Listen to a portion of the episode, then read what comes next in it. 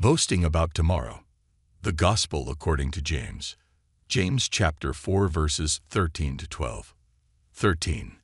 Now listen, you who say, today or tomorrow, we will go to this or that city, spend a year there, carry on business, and make money.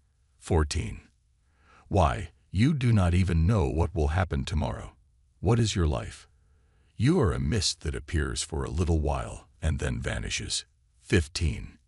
Instead, you ought to say, If it is the Lord's will, we will live and do this or that. 16. As it is, you boast in your arrogant schemes. All such boasting is evil. 17. If anyone, then, knows the good they ought to do and doesn't do it, it is sin for them. Glory be to God.